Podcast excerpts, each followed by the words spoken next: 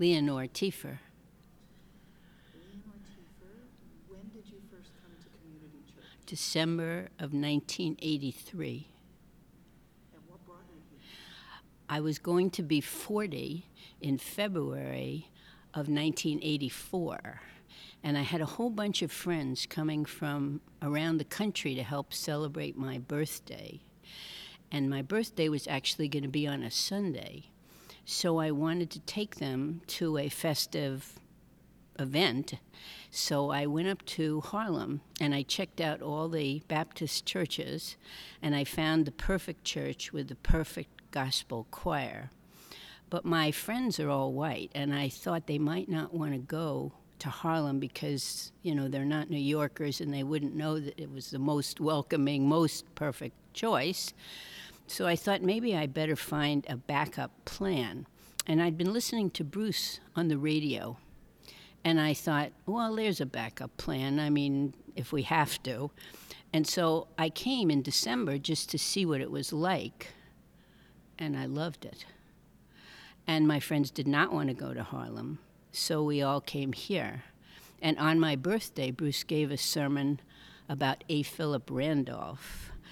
And I come from a long line of labor people, and I thought, this is karma.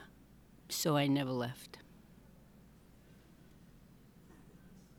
All right. Um, is there one outstanding, happy, or really meaningful moment that you want to recall at this time from Community Church? What about my list? Oh, you read your list. I have a list, it goes by decades from the 80s, the 90s, the aughts.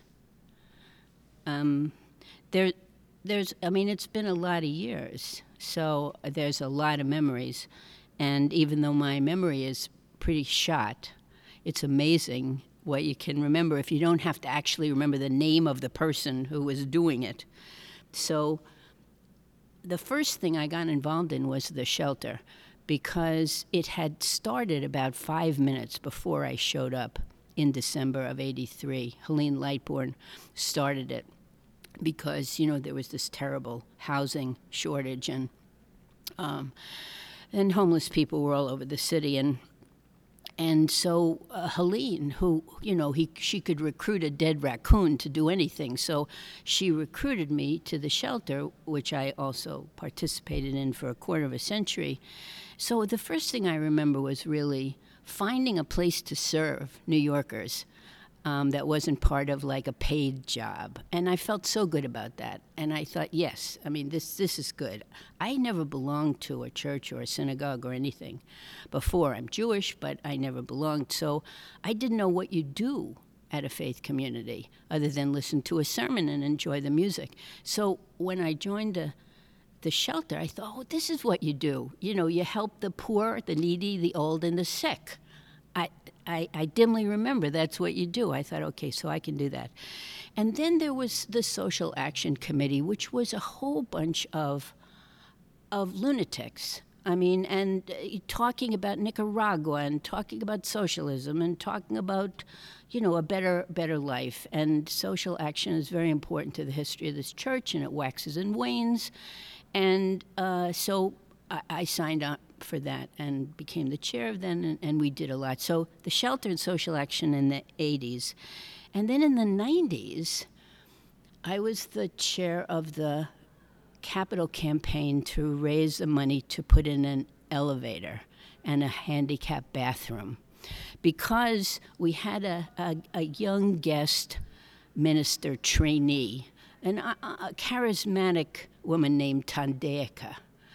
T- does that ring a bell? You don't know Thandeka? Unbelievable. I mean, tall like a tree. I should sit up straighter. And she came and and she did a workshop one day, and and it said, "What would you like? What would you really like to see here?" And I thought I would really like an elevator here. And that seemed, of course, absurd and ridiculous. I mean, who am I? I'm a psychologist, you know, a Jew from the Bronx. What do I know about elevators and architecture? And I don't know anything. So, but that's what I really wanted because I wanted my mother to be able to ride the elevator. She was getting older and older. and anyway, to make a long story short, she kind of said, Well, do it. You know, you, you can do it. And I thought, Well, I probably can't, but there's nobody who could do it any better. So I learned so much over seven years. I learned how to fundraise. I mean, I learned organizational skills. I, I- mean, it was very educational to run that campaign and then to have it done and to actually see the elevator, have my mother ride the elevator. So that was really big uh, in the 90s. And then and then in the aughts, I have to say the main thing has been the immigration project and, and Fatimata Gassama's family. So Fatimata Gassama came to us in 2007 um, because of a project that Donna, name missing from Judson Church, was running, and she came for an interfaith thing. And, you know, would we help? Sure, we'd help. So we put together a committee, and it turned out that what we were supposed to do was get a family and help the family.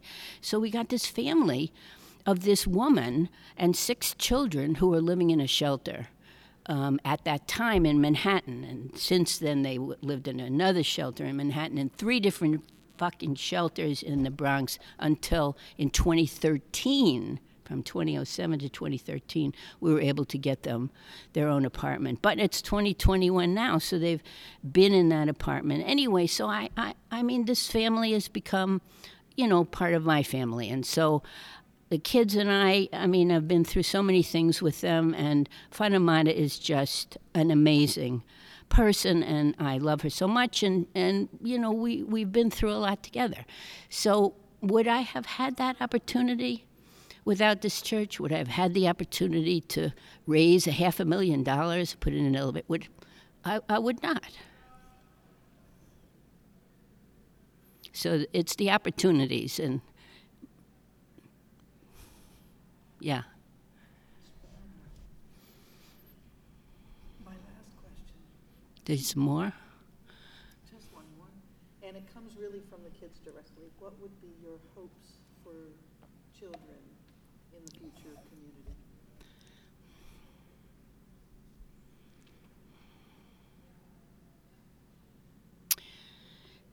You know, the times now are. I could sing. The times now are changing. Um, the times call for. They call for new concepts and new strategies. I- would hope they would have an independent point of view. Um, the great thing about the Unitarian religion, if that's what it is, Unitarian Universalism, is, is that it encourages you to think for yourself. Not every minister, not every congregation really embodies that. And but it's very important to me. I wouldn't be here um, if Bruce hadn't encouraged that for 40 years. Um, it's so if the children can understand that it's not just negative reaction, it's not just knee jerk reaction, it's not just, but it's not just, you know, compliance. It's a critical perspective. And I, I would hope that they be encouraged to develop that and to experience it and to find ways to, to enact it. Perfect, I'm working on it. Okay. I promise you, I'm working on exactly that. Well, karma. There you go. Okay.